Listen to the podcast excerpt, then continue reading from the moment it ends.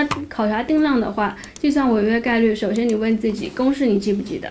违约概率，违约概率等于什么？在这个模型里面，违约概率，比如方说它等于我们的一减 n 第二，这个你能回忆得出来吗？